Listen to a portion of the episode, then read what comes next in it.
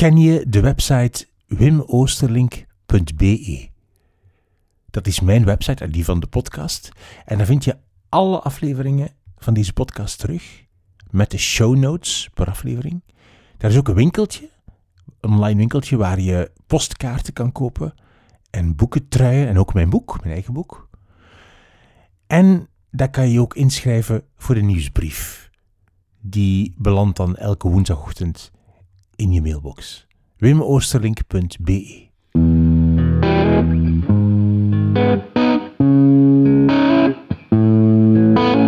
Ik ben Wim Oosterlink. Welkom bij de podcast Drie Boeken, waarin ik boekenliefhebbers vraag naar de drie boeken die wij volgens hen moeten gelezen hebben. Tom Leenaerts is mijn gast in deze aflevering, geboren in 1968, televisiemaker. Hij werd ontdekt ooit door Mark Uiterhoeven bij de Belgische Improvisatieliga en werkte toen mee aan het programma Morgen Maandag.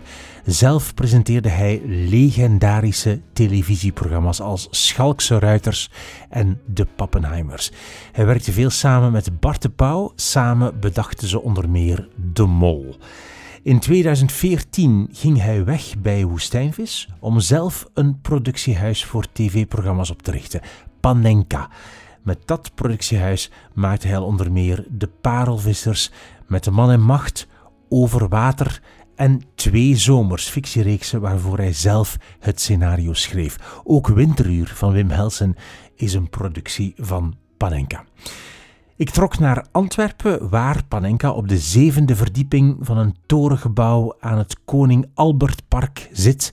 Tom Leenaerts vertelt tijdens deze aflevering dat hij niet van dikke boeken houdt en kiest vervolgens vooral dikke boeken. Hij vertelt hoe zijn vrouw Tineke hem boeken aanraadt en tv-reeksen. Het gaat over zijn ontmoeting met Ilya Leonard Pfeiffer en over zijn eigen schrijfwerk in de vorm van tv-scenario's. En op het einde van ons gesprek passeert er een jarige tv-persoonlijkheid waar hij dan zijn volgende vergadering mee heeft. Maar toen heb ik de micro afgezet. Alle boeken en auteurs die je hoort in deze aflevering staan in een lijstje op de website wimoosterlink.be onder het kopje podcast drie boeken, de show notes dus bij deze aflevering. Check zeker de site. En dan nu veel luisterplezier met de drie boeken die je moet gelezen hebben volgens Tom Leenaerts. Dat gaat in golfbewegingen. Ik heb heel veel gelezen uh, totdat wij kinderen kregen. En dan ruilen boeken zich voor tijdschriften wegens gewoon kortere tijdspannes en ook in slaap vallen. Uh, sinds de kinderen uh, allemaal de puberteit voorbij zijn, heb ik wel meer tijd om te lezen. Maar dat beperkt zich toch uitsluitend eigenlijk tot vakanties en lange weekends. Mhm. Anders moet ik echt, en dat klinkt onnozel, maar te hard werken.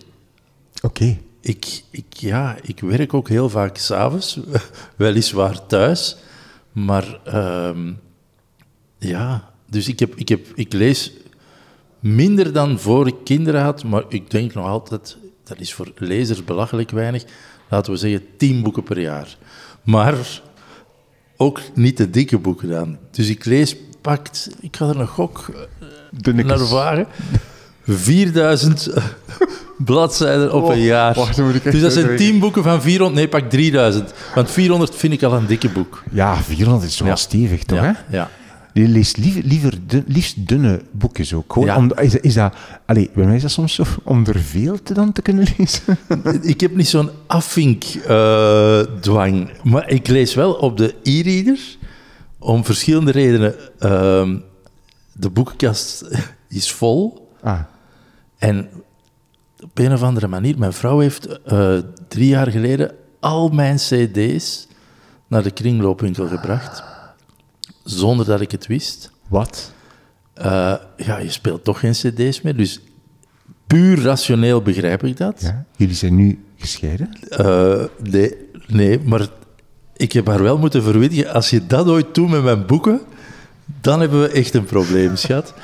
Dus uit plaatsgebrek vind ik de e-reader geweldig. Eh, als ouder wordend man kan je het lettertypen ook aanpassen. Niet onbelangrijk. En tenslotte, eh als je spieren het soms laten afweten, dat is veel lichter dan een boek. Ja. Dus ik vind dat een super goede uitvinding. Oké. Zeg je, eh, voor we naar jouw drie boeken gaan, jouw boekenkast, je zegt ze staat vol. Eh, Waar staat ze? In mijn bureau In thuis. je bureau? Ja. Oké. En is, is het een grote boekenkast? Ik denk het. Ik, weet niet, wat, is groot? Ik, ik, mijn bureau zal een meter of vijf breed zijn. Mhm. En daar heb je aan de onderkant schuiven. En dan begint er een boekenkast tot aan het plafond. Mhm. We wonen in een oud huis, dus het plafond is vier meter hoog. Dus dat is alles wat je vergaart over meer dan, over, over meer dan 50 jaar. Dus dat is niet zo uitzonderlijk veel. Nee. En dat staat er ook maar te staan als een soort schilderij. Hè. Dat is, eigenlijk is dat een decor. Want ik ben niet iemand die vaak boeken herleest. Ik denk dat ik misschien in heel mijn leven vijf of zes boeken he- heb herlezen. Dus het is een beetje een passieve Ja, bibliotheek. het, zo. het, het, het straalt ogenschijnlijke rust en intellectualiteit uit in mijn bureau in de hoop dat dat inspireert. Het zit allemaal in mijn rug. Maar goed, mooi. Ja. Ja, maar het, is, het, is niet, het gebeurt niet zo vaak dat je eigenlijk een boek effectief eruit pakt om te lezen, want je leest vooral om te Nee, reader. nee, nee. nee, Oké, nee. goed. Eh, oorspronkelijk, toen we in dat huis gingen wonen, heb ik die ook allemaal alfabetisch geclasseerd. Maar dat is eh, in de loop der jaren hopeloos eh, door elkaar geraakt, waardoor dat, dat nu ja, toch een nest is waar een kat zijn jongen in vindt. Ik, ik, heb, ik heb vandaag eh, voor, voor één boek dat ik niet op mijn e-reader heb staan, maar dat ik nog fysiek heb, ik heb er toch zeven of acht minuten naar zitten zoeken. Zowel op voornaam, wat ik nooit zou doen, op voornaam klasseren, als op achternaam, waar daar, waar, en het stond daar ook niet. Het stond niet bij de achternaam. Dus stress om een boek terug te vinden. Dus dat is puur maar waar stond dat? Gewoon ergens. Gewoon ergens. ergens. Ergens random, ja. Random. Ja. Ja. Maar gelukkig is dat niet vaak nodig. Nee, ik, ik, nee, nu moest ik het meebrengen. Alright, goed, we gaan eens kijken. Eh, Ik denk dat jouw eerste boek nog niet dat eh, fysieke boek is, maar het eerste staat op de e-reader. Wat is jouw eerste boek? Mijn eerste boek is van Alessandro Barrico. Eh, en dat is een boek en dat heeft, ik wou bijna zeggen, mijn leven veranderd, maar wel mij een aantal inzichten geschonken die ik voor het lezen van dat boek niet had. Ja, welk boek is het? Eh, de Barbaren. Dus geen roman. Ze heeft gewoon dunne romannetjes geschreven ook. Eh, ik, ik denk dat ik Zijden en Mr. Gwyn herinner ik mij nog. Twee prachtige boekjes. Eh, maar De Barbaren is eigenlijk een verzameling van, als ik mij goed herinner, van columns die hij schreef in La Repubblica. Dat is een journalist, maar ook auteur voor theaterstukken. En een verzameling van die columns. En het boek had op mij hetzelfde effect als lessen sociologie vroeger aan de universiteit. Ik, vond, ik heb nog les gekregen van de eh eerwaarde eh, Mark Elgardus. En na elke les sociologie dacht ik, ja, maar ik wist dat toch al. Maar ik had het nooit geweten voor ik het gehoord had. Dus het klonk heel herkenbaar en het opende uw blik op de wereld op een manier die heel helder en vertrouwd was.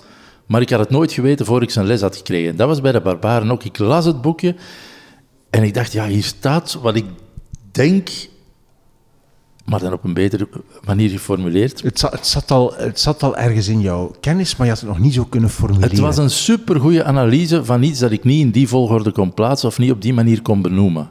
Ja. Eh, dus dat is fantastisch. Ik heb dat boek zeker 30 keer cadeau gedaan. Ik heb een periode gehad dat ik, dat, dat, ik er, dat ik er die per tien bestelde. En als we dan eens moesten gaan eten, in plaats van een fles wijn, nam ik dat boekje altijd mee. Altijd met dezelfde woorden. Dat heeft mijn leven veranderd. Je moet dat ook eens lezen. Ik heb er toch een aantal mensen gelukkig mee gemaakt. denk ik. Ja, ja, misschien wel, ja. Ja.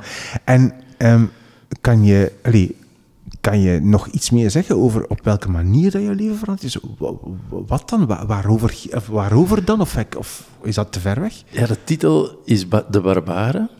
En eigenlijk gaat het over hoe dat wij in deze tijd op een andere manier waarde hechten aan dingen dan pakweg 30 jaar geleden of 40 jaar geleden. En daarmee bedoel ik, ehm, ik stam nog uit een periode waar waarde werd gehecht aan, eh, aan kennis in de diepte, bijvoorbeeld. Ik, er was altijd heel veel respect voor. Ja, dat is een professor in eh, dat vak van de chemie, maar die specialiteit, maar die weet daar alles van. Prachtig. Ja, Helemaal positief. in de diepte je kennis ontwikkeld. Ja. En hij zegt dat er in deze tijd, dat we dat er een generatie is die er geen waarde meer aan hecht, maar waarde hecht aan linken leggen, aan in de breedte kennis verzamelen. Iets wat we vroeger, waar we vroeger mee waren over deden en zeiden van ja, uh, hij weet van alles een beetje, maar van niks veel. Dat was geen positieve zin. En hij zegt dat uh, in het huidige tijdperk, en dat boek is denk ik al 15 jaar oud, dus hij was daar snel mee om dat te kunnen uh, mm -hmm. ontwaren. hij zegt dat deze generatie waarde hecht aan andere dingen en dat onze generatie het er heel moeilijk mee heeft.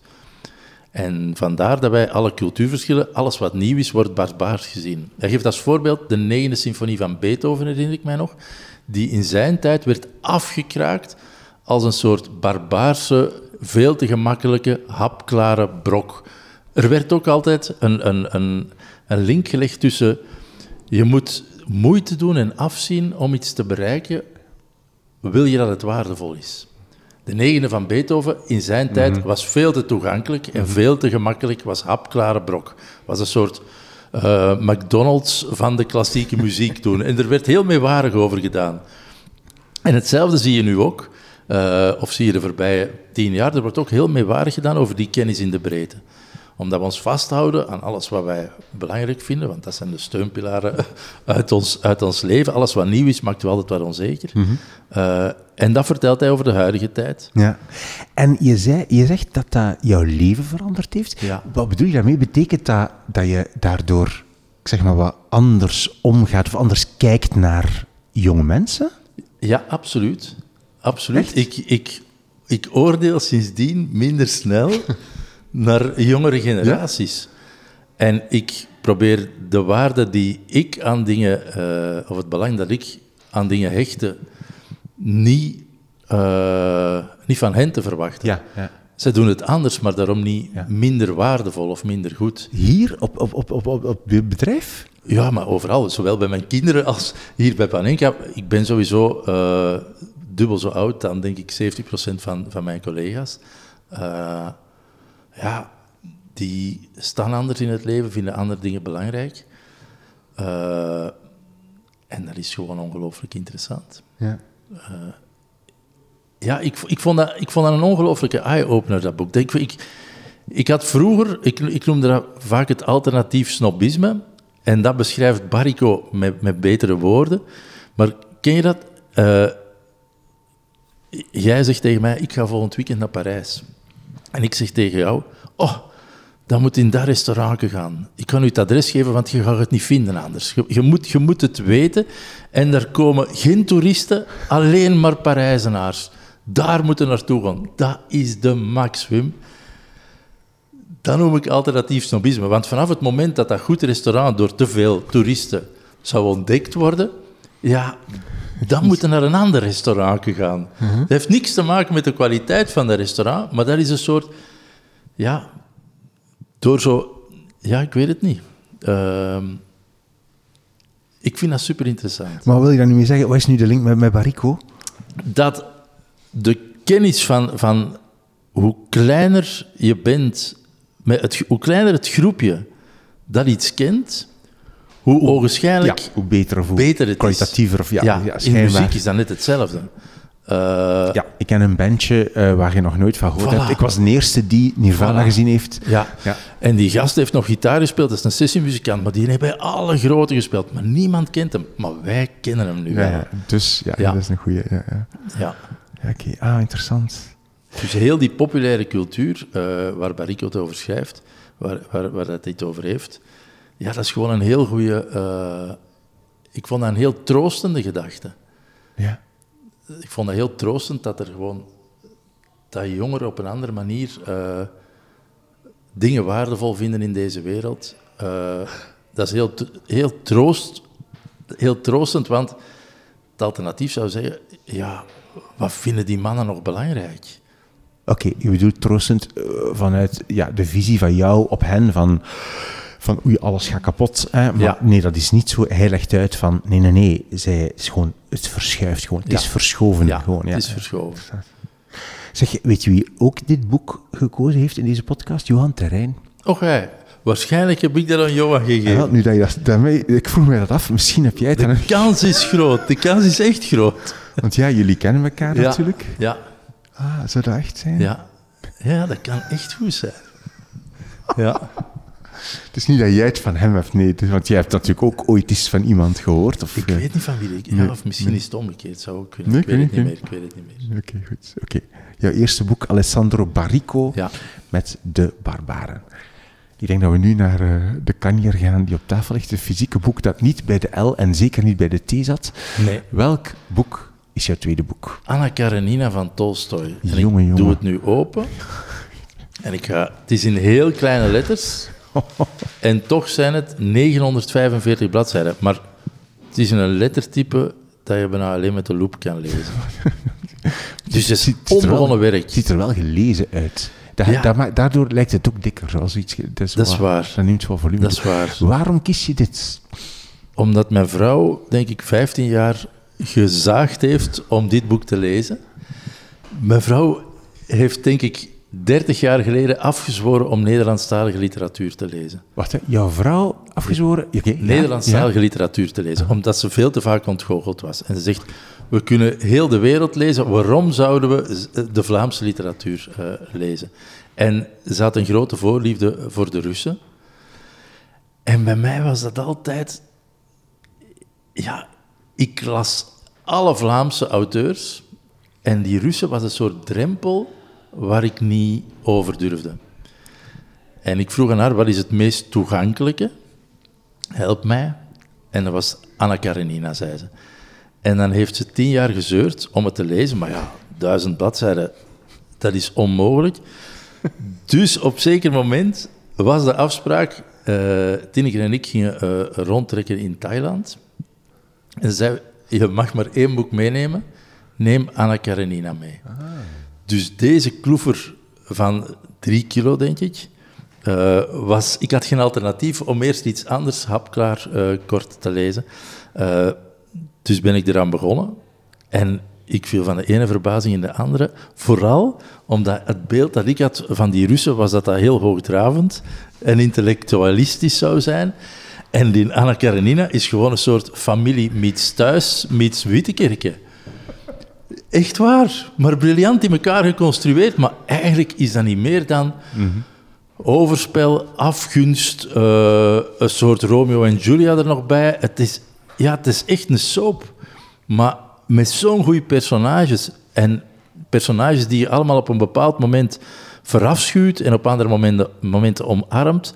Ja, die- ik, ik, vond dat, ja, ik vond dat een heel, heel fijn boek. Het is misschien het beste boek dat ik ooit heb gelezen. En je hebt het echt uitgelezen op reis naar in Ja. Thailand. Echt zo, dat, is echt, dat plan is gelukt. Omdat Ja, ja dat is helemaal- gelukt. Ja, ik kan- we, we spreken over een periode dat je, dat je eh, geen gsm meenam. Dat het enige alternatief s'avonds was scrabbelen of een boek lezen. Scrabbelen, waar mijn vrouw en ik trouwens heel goed in zijn geworden door de reizen. eh. Ja, ja. maar dus lezen was het enige alternatief. Amai. En ehm, dus ik ga even terug naar wat je vrouw zei. Dus de- 30 jaar geleden eh, afgezworen om Vlaamse... Om, je hebt al uitgelegd waarom. Leest zij veel? Of leest ze meer Zij dan leest meer dan ik. Ja. En zij leest eh, Amerika wereldauteurs. Ah, van Van Amerika? Nee, nee, echt waar, echt waar. Ik denk zelf soms ook van Zuid-Amerika. Ja. Maar zij zegt, we hebben zoveel om uit te kiezen, waarom zou je dan beperken tot die Vlamingen? Ja. ja. Ehm, En volg je dat? ja, ik, vo- ik volg haar. Ne- Net zoals, eh, ja, zij is de- een soort sluis voor mij. Zij zegt nu heel vaak, dat moet je lezen, dat moet je lezen, dat moet je lezen. Ja. Ook bij, eh, bij televisiereeksen. Dus Tineke ziet alles en zegt dan, dat moet je zien. Dat is fantastisch, hè? Dus zij maakt de schifting Ja, maak eigenlijk de schifting. Dat is echt een, een, een heel mooi cadeau. De vrol. Ja, dus dat betekent dat ik, ja, ik weinig reeksen op televisie of boeken lees die brol zijn. Ja, dat is wel inderdaad een cadeau. Eh, heb je van Tolstoy nog andere... Nee, dus... Nee, ging- ik had mij toen ook voorgenomen, eh, oorlog en vrede moet ook eh, goed zijn, maar dan las ik er wat over en dan zeggen mensen, ja, dat is toch minder goed. En het blijft wel een kloefer van formaat. Het is niet iets dat je zegt, op een lang weekend is het uit. Nee, hè, het is dat. Nee. En blijft jou toch wel afschrikken, hè? Zo, zo dikke, dikke boeken. Ja. Dat is, is dat niet een van de dingen wat je zei van de Russen, dat er een drempel is? Is de drempel niet gewoon de, het volume De dikte, ongetwijfeld. Ja? maar dat is bij alles zo. Ik vind een theaterstuk... Je moet uit heel goed hout gesneden zijn om langer dan anderhalf uur te duren. Dus bij deze ook een oproep aan alle jonge the- theatermakers. Beperk u in tijd. Het wordt daarom niet slechter. Ja, stop daar gewoon mee, Ja, eigenlijk. films van drie uur. Jongens toch. Ik heb het gevoel dat het ook erger wordt, dat zo meer en meer eh, zo dingen la- langer. Ja, maar dat komt omdat we natuurlijk veel minder geduld hebben en dat we Ja. veel kortere aandachtsboog hebben en dat we zo overspoeld worden door duizend dingen dat we meer willen consum- consumeren. En dan komen we terug bij Barrico. Je wilt liever meer dan één ding wat langer en wat dieper, denk ik. Ik vond dat een mooi woord, wat je daar in het begin zei, van een affink. Wat zei je, affink? Ik ben- Afvink, ja. Ik, Ik ben niet zo'n afvinker. Of Nee, ik heb geen, geen, geen lijstjes in Ja, boeken. ja. Die moet ik lezen, die moet ik Ah, lezen. Ik, het heb dat je niks. ik heb dat wel. Ik had dat nog Ja? nooit zo affink mm, genoemd. Ah ja, Maar ik vind dat tof. afvinkdwang. Afvinkdwang. Goed. Ah ja. Ik ga dat vanaf nu ook gebruiken. Ja. Zeg, ehm, weet je nog, eh, heb je als kind veel gelezen? Waren er boeken in huis als kind? Jawel, ons mama en papa lazen heel veel. Eh, ik heb, ja, ik denk als, zoals alle kinderen van mijn leeftijd, ben ik opgegroeid met Jan Terlouw en Thea Beckman. En dan later, maar dat was meer mijn broer, want die is iets jonger, eh Guus Kuijer. Ehm, en dan vanaf een jaar of 12, 13, alle Agatha Christie's. Ja, Ja, oh, ik vond het fantastisch. omdat, Ja. die thuis, eh, omdat die thuis stonden. Of uit de bibliotheek. Die stonden thuis. Ik denk dat wel dat die thuis stonden. Eh, dat weet ik niet. Of ik kreeg die dan, of ik kocht die zelf. Maar ik heb er heel veel gelezen. Ik vond dat ja, fantastisch. Dat was altijd... Ja, dat was heel snel. En ik ben... Ja, ik heb toch iets met whodunit ook. Los van mijn voorliefde voor eh, relationele moeilijkheden in de literatuur, is whodunit altijd tof. Ja. Het, het, ge- het geeft een soort meespeelbaarheid aan, aan, aan het lezen. En is dat iets dat je volgehouden hebt, in de zin van dat je nog graag eh, dat soort dingen leest? Zou je dat nu nog lezen? Ik zou het eens moeten teruglezen, Agatha Christie. Ik weet het niet. Ik Maar het is lees nu, eigenlijk van thrillers ben ik aan het denken. Nee, het is lang geleden dat ik Whodunits heb Ja. gelezen. Die Ik kan er me geen herinneren. Nee? Nee. Dus dat is echt gestopt dan? Ja, ja, Oké. ja. En eh, met, in middelbaar, is bij de studies, Ja. dan veel gelezen wellicht? Of niet? Mm, dan is er een... Ik denk tussen mijn 16 en mijn 23 weinig gelezen, Ja. denk ik. Ja, weinig gelezen. Nee. Oké. Ik weet niet waarom. Ja, ik denk dat dat bij veel mensen zo is. Ja, andere interesses. Andere interesses. Dat zijn. Ja, leven in plaats van lezen. Ja, ja, dat Ja. ik weten. Zeg, ehm, we zitten hier, je zei het al, in, eh, we zitten hier bij Panenka, jouw eigen productiehuis. Ja. Ehm, als je baas bent van je eigen productiehuis, als je zelf opgericht hebt, mag je dan... Allee, is, is dat het voordeel dat je dan toch vooral echt je eigen favoriete programma's kan maken? ja. Ja, is echt? Of is dat niet? Dat, ik denk niet Nee, dat dat naïeve gedachte is. Nee, eh, ja, ik, ja, onze ambitie is toch om fier te zijn op elk programma dat hier de deur uitgaat. En dat klinkt heel gemakkelijk, maar dat heeft heel veel consequenties, want dat betekent dat wij eh, niet heel veel programma's tegelijkertijd kunnen maken. Want we zijn beperkt qua mensen. En dat is ons enige kapitaal, dat is alles wat wij hebben, ons mensen. En dus je kunt maar het aantal programma's maken met de mensen die hier zijn. En ja, als je ze goed wilt maken, toch. Dus ik wil altijd vermijden om in een soort productiedwang te komen. eh, maar dat betekent dat je heel vaak een eh, gevecht moet leveren tegen je goesting. Tegen de goesting om dingen te doen. Dus f- ideeën hebben is, en dat klinkt eh, eh, pretentieus, maar ik meen dat eigenlijk wel, dat is niet zo moeilijk. Maar de juiste ideeën kiezen en uitwerken, in de uitwerking maakt het heel vaak het verschil. Dat is wel heel moeilijk en vooral een aantal dingen niet doen. Eh, dat is dat gevecht tegen de goesting. En dat is heel moeilijk. En je moet hier in hetgene wij creëren altijd een evenwicht zoeken tussen je moet groot genoeg zijn om die goede mensen, wat ons enige kapitaal is, om die genoeg stabiliteit te bieden. Om hier te, te willen om hier blijven te werken. kunnen blijven werken. Ja. En om hun gezinnen eh, zonder zorgen te kunnen blijven onderhouden. Dus je moet groot genoeg zijn om die stabiliteit te, ge- te geven. Maar tegelijkertijd wil je wendbaar genoeg zijn om niet een programma te moeten maken puur om de broden voor het, voor het bedrijf. Ja. Dat is een heel moeilijk evenwicht. Maar voorlopig denk ik, ik denk dat we bijna tien jaar bestaan, dat wij er toch redelijk in slagen om te doen wat we graag doen en trots zijn op elk programma dat hier buiten gaat of op tv komt. En heb jij zelf nog genoeg tijd om met de programma's bezig te kunnen zijn? Of wil je dat? Of ben je vooral met zo, ja, financiën en, en eh, Ik heb, personeel? ik heb, en... ik heb een geweldige partner, Kato Maas. En we hebben een, een beetje overlap, maar haar kracht is toch heel goed op dat organisatorisch-financiële. Wat niet wil zeggen dat zij niet creatief goed oog heeft. En mijn kracht ligt op, op het andere vlak. En ik denk dat we elkaar heel goed aanvullen. En ik probeer toch eh, regelmatig mezelf nog eens te verliezen in een verhaal. Ik doe, ik, schrijven is hetgeen dat ik het liefste doe eigenlijk. Eh, maar daar heb je veel tijd voor nodig. Eh, en dat is, ja, dat, is, dat is een moeilijke combinatie om ondertussen andere programma's te bedenken of te begeleiden en jezelf gedurende een periode te kunnen verliezen in een verhaal als je een fictiereeks schrijft. Dat is een heel moeilijk evenwicht, maar het, eh, af en toe moet ik tegen mezelf zeggen, ik ga nu wel zelf schrijven of wel zelf regisseren, want anders is de initiële oorsprong van Panenka, ben ik die aan het verliezen, namelijk een context creëren waarbinnen ik en een aantal anderen optimaal renderen. Aha, Dus dat moet ik goed voor ogen houden. dat is goed. Ja. Je zei ergens, als ik heb het opgeschreven, je zei ergens... Ik denk dat je ergens gezegd hebt, ik heb het opgeschreven, schrijven is voor mij een manier om de werkelijkheid te bezweren. Ik laat mijn personages worstelen in de hoop dat ik het zelf niet hoef te doen. Wat een, eh wat een net- Ik denk, heb jij gezegd. Ja, ja, maar ik, ik- ja, ja, ik, Klopt, ja. ja. Eh, nee, dat is...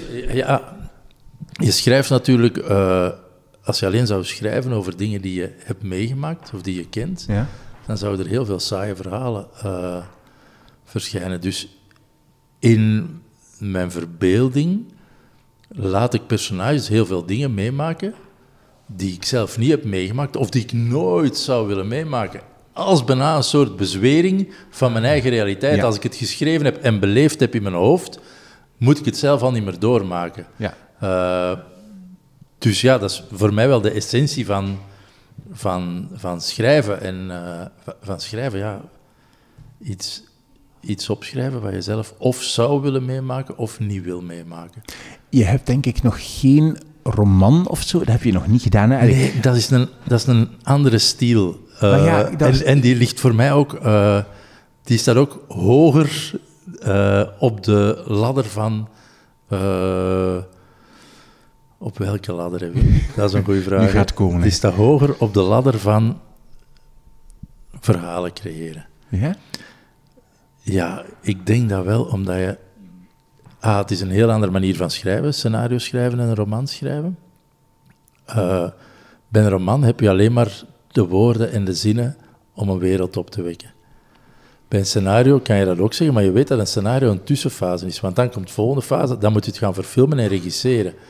Dus dat is in verschillende etappes dat je kan bijsturen en werken om een werkelijkheid eh, te creëren die mensen geloven en waar dat ze zich in verliezen. Ehm, maar dat is veel gemakkelijker, want er komen beelden bij. Dus dat was het eeuwig riedeltje van de generatie van mijn ouders, die het ook veel waardevoller vonden om een boek te lezen dan naar een film te kijken. Barico, ja. Ja, omdat dat uw verbeelding meer zou prikkelen. Daarom dat heel veel mensen ook zeggen, ja, het boek was wel veel beter. Maar ja, natuurlijk, ze hebben het al gezien.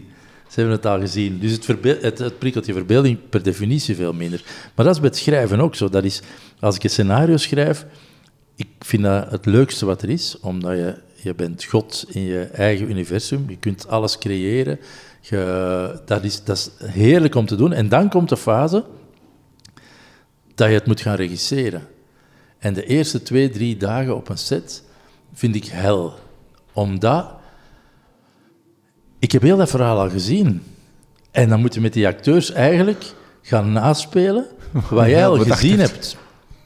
Wat natuurlijk onzin is, want na twee dagen merk je dat die acteurs dat verhaal optillen, er 20% bij doen, daar 10%.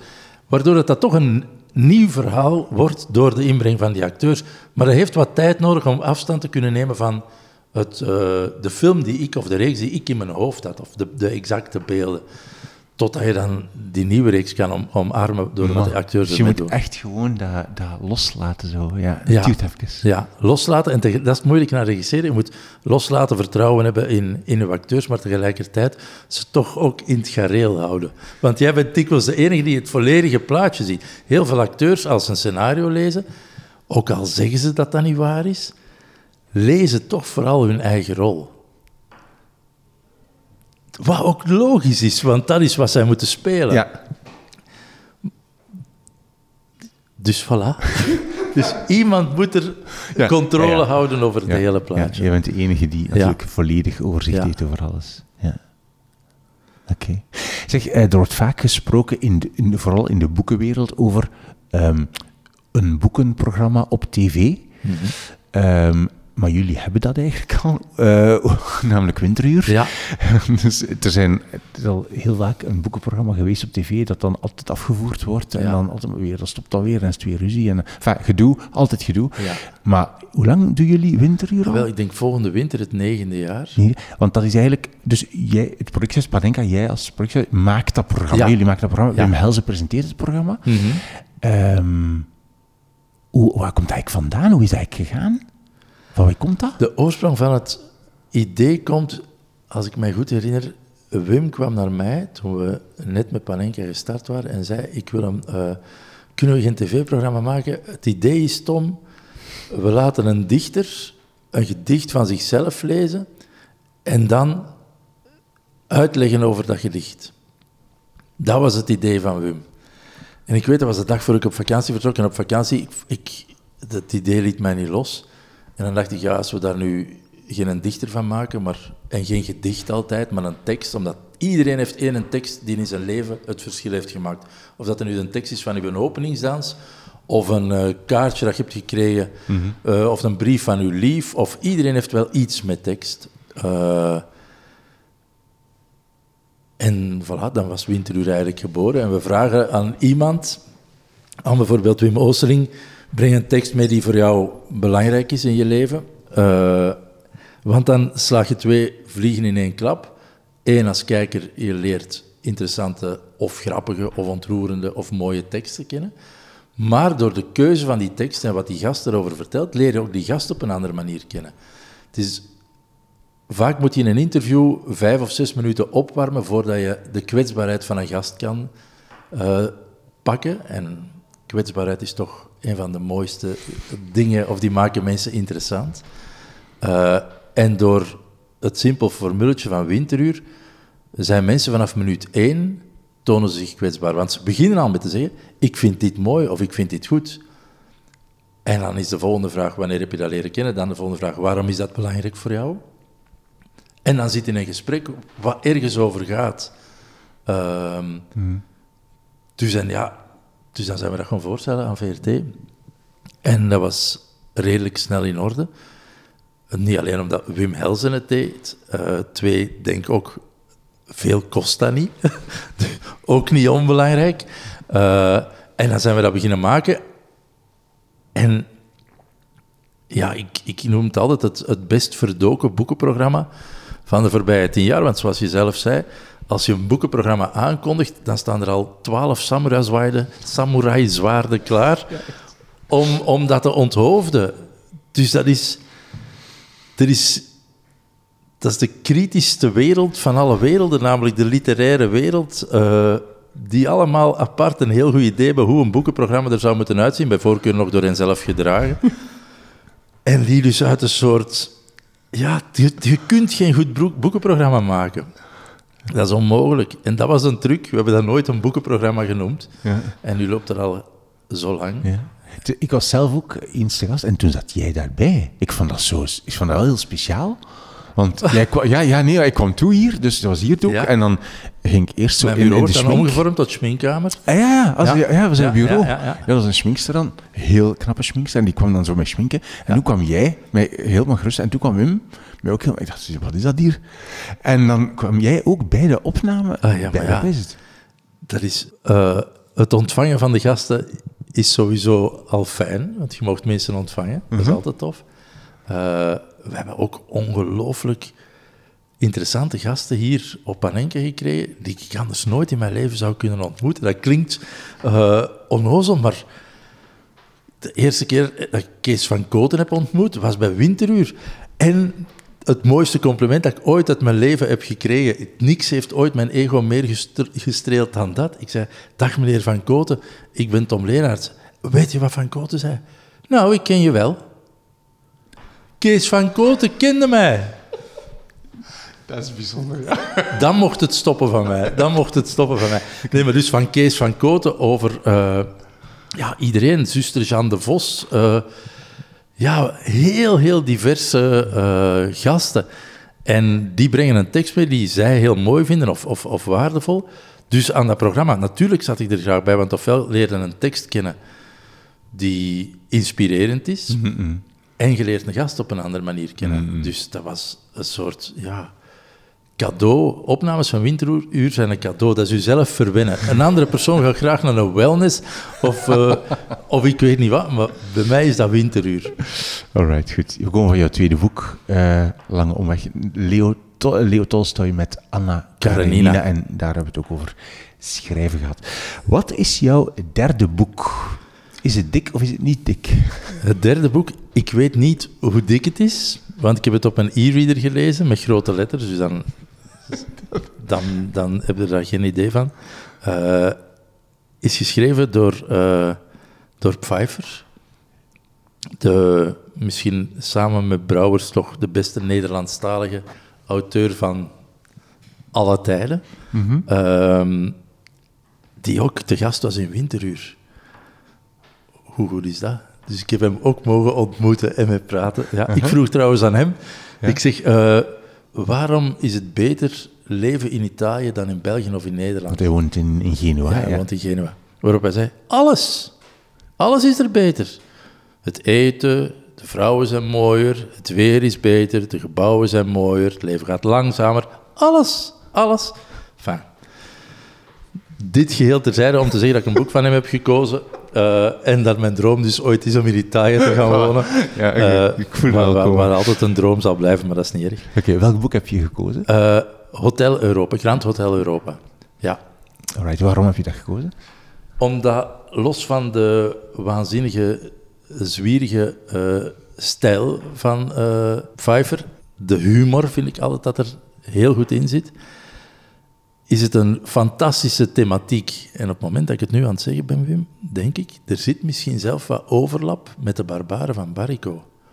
Want hij kijkt naar, in Grand Hotel Europa, kijkt hij eigenlijk, maakt hij een analyse van het oude continent, Europa, en hoe wij wanhopig proberen vast te houden aan onze werelddominantie en grootsheid. En hoe wij voortdurend denken dat onze Europese cultuur superieur is aan de culturen in de rest van de wereld. En dat wanhopig vasthouden maakt dat wij de voorbije honderd jaar in een soort verlamde, trotse kramp hebben gezeten, terwijl links en rechts, overal in de wereld, men ons op alle vlakken is voorbijgeschoten. Een van de fantastische zinnen die ik onlangs nog hoorde, ja, maar ja, het is hier wel niet gemakkelijk in België, maar ons onderwijs is toch nog altijd top van de wereld.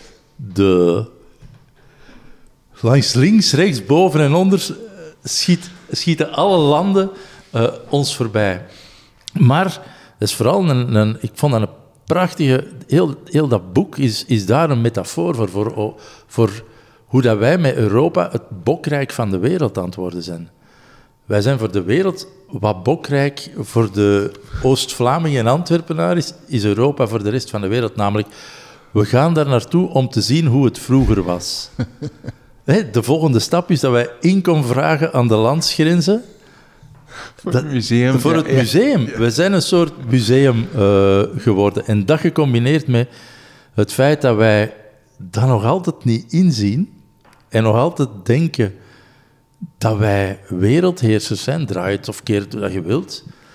Uh, ja, dat is een ongelooflijk interessante thematiek. En hij vertelt dat op een manier, met als rode draad een heel mooi liefdesverhaal.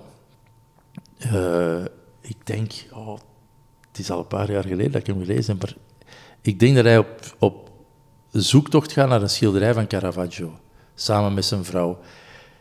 Pfeiffer kan ook vrouwen beschrijven, waardoor dat je er als lezer op verliefd wordt. Dat is, ja, Pfeiffer heeft de mooiste vrouwen toch in zijn hoofd en krijgt het op papier.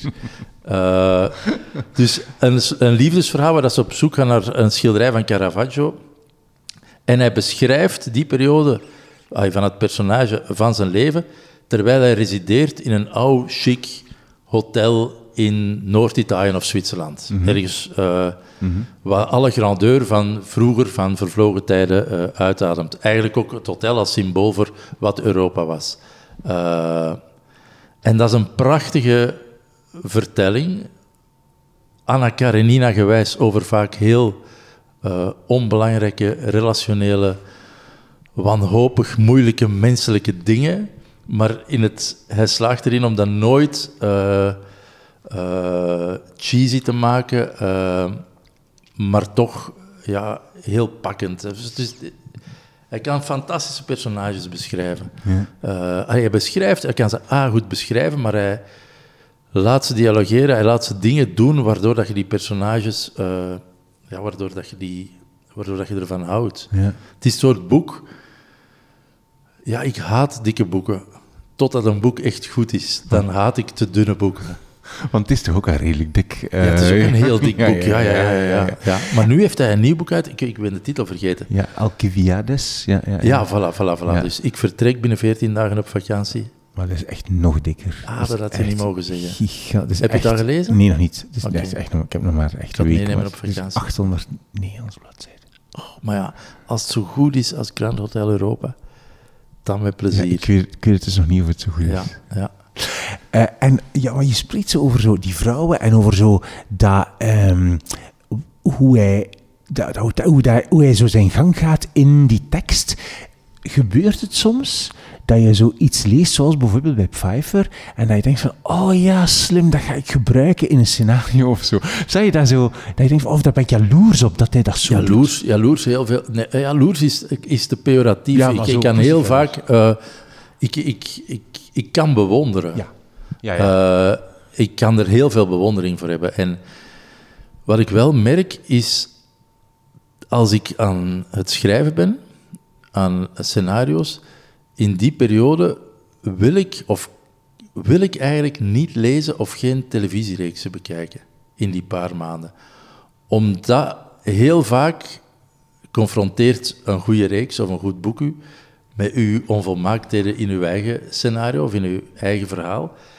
En dat, laat, dat zou mij ja, misschien zelf onbewust te veel willen doen zoals.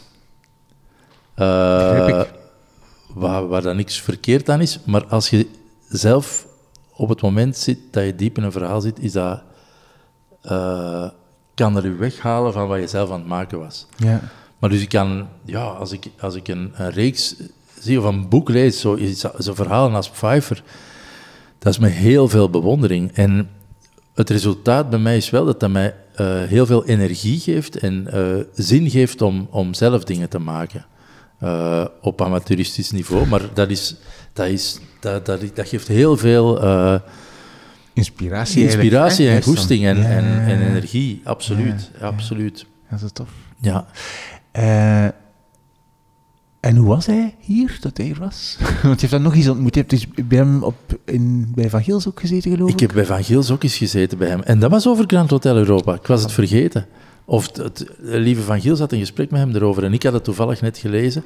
En ik denk dat ik hem toen uh, heel veel bewierookt heb, maar volledig terecht. Uh, en zijn boek. Ik vond een, ik, ja, hij is hier één of twee keer geweest bij Winteruur. Ik vind hem een super aangename man. Mm -hmm. Uh, hij heeft een uh, intimiderend opzicht. Hij is groot met dat lange haar. En dat heel chic, mooi, uh, opgedirkt altijd. Ja, ik zou niet weten hoe ik dat anders moet noemen. Waardoor hij van nature een soort afstand eh, uitstraalt. Maar, de keer dat ik hem heb ontmoet, was hij gewoon een super lieve, eh, sympathieke, warme man. Die ik zou durven mailen voor tips in Genua als ik naar daar zou gaan. Dus de drempel werd redelijk snel van zijn kant verlaagd. Ja. Het is op inderdaad zo een echt een figuur, zoals, zoals vroeger een literair figuur. Ja. Zo, of zo, een soort, zoals waarschijnlijk Oscar Wilde of zo iemand Ja. was. Of zo. Ja. Ik weet niet. Mensen die schrijden in plaats van wandelen. Ja, dat. Ja, Ja. inderdaad. Dat is speciaal. Die, die een zaal laten verstommen alleen door binnen te komen. Ja. Die- Een soort ja, Sinterklaasfiguren bijna. Hè? Misschien moeten we nu stoppen. Ja. nee, maar dat effect toch. Je zei zo wel een Sinterklaasfiguur. Ja. ja, goed. Nee, zeg, ehm, je hebt geen boek van eh, Murakami gekozen. Terwijl Ah. ik toch gehoord had dat je daar toch wel van was, of niet? Keigoed, ja. Ja? ja. heel goed. Het is lang geleden dat ik er nog iets van gelezen heb. heb. Ja, maar keigoed. Keigoed. Ook om bij Murakami is anders dan eh, bijvoorbeeld Pfeiffer. Die durft iets verder van de werkelijkheid weg te stappen. Wat, eh, wat het niet gemakkelijker maakt. Wat het vaak moeilijker maakt om mensen mee te nemen in een wereld. Maar hij, ja, hij is zo'n goed verteller. Hoe heet... Ah, ik, heb, ik, heb wel, ik heb vorige zomer nog een, een gelezen. Eh, iets van Commandatore. Ja, Il Commendatore, Ja. denk ik. Dat is zo in, deel, in Ja. twee delen, hè? toch? Ja, twee delen. Ja, twee delen. Ja, Dik. is... Maar- ja, maar, maar ik weet het niet, want dat staat op de Maar je zit heel de tijd te zeggen dat je enkel dunne boekjes, maar al die boeken zijn allemaal super dik. Ja, ik meen dat. Ja, want die- ja. Commandatore is echt super dik. En Ja, dit maar ook, en Pfeiffer ook, en, en Anna Ja, Karenina. het is waar. En ik haat dikke boeken. maar ik vond... Ja, nee, Murakami is, beginnen? Murakami is top. Ja, ja, dat. Is, dat is... Maar ja, er is in elk taalgebied wel zo'n topper, hè. Ja. En komt, die, komt dat ook van jouw vrouw dan, die tips? Eh, Pfeiffer, Murakami of... Pfeiffer niet, denk ik. nee? Pfeiffer is Nederlandstalige Ah, ja, nee. literatuur. Daarmee- Tineke zegt nee tegen Nee, nee, maar Pfeiffer is een zware fan van Pfeiffer ook. Jawel, jawel. Ehm, maar eh, Murakami weet ik niet hoe ik dat heb leren kennen. Maar ik ben wel blij dat ik dat heb leren kennen. Ja, topboeken. Heeft hij nog iets nieuws uitgebracht? Niet dat ik weet, maar ik weet dat ook niet zo goed.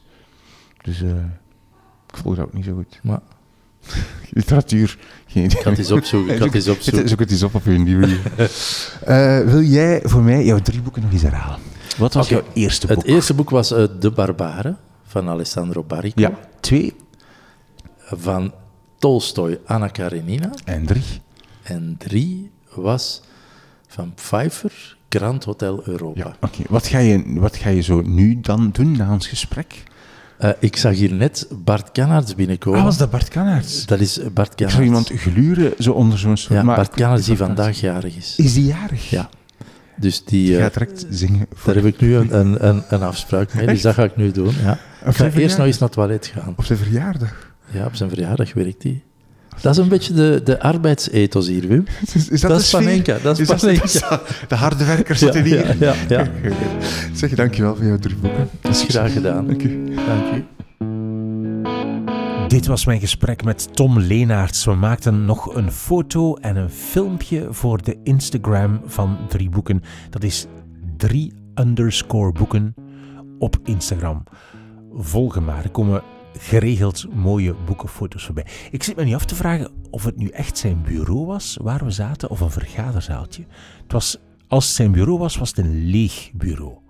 Met heel weinig dingen in, met eigenlijk vooral een tafel. Enfin, Check wimoosterlink.be voor de show notes bij deze aflevering met de drie boeken die Tom gekozen heeft. Abonneer je op deze podcast. Geef een recensie in de app waar je aan het luisteren bent, als het kan, of sterren. Hè. Ehm, want daarmee help je de podcast verspreiden en dat is leuk. En doe mij een plezier, laat vandaag of morgen aan twee vriendinnen of vrienden weten dat ze ook eens naar deze aflevering moeten luisteren. En hoe jij luistert. Ik ben Wim Oosterlink. Dit is de podcast Drie Boeken. Dankjewel voor het luisteren en voor het delen. En tot de volgende keer.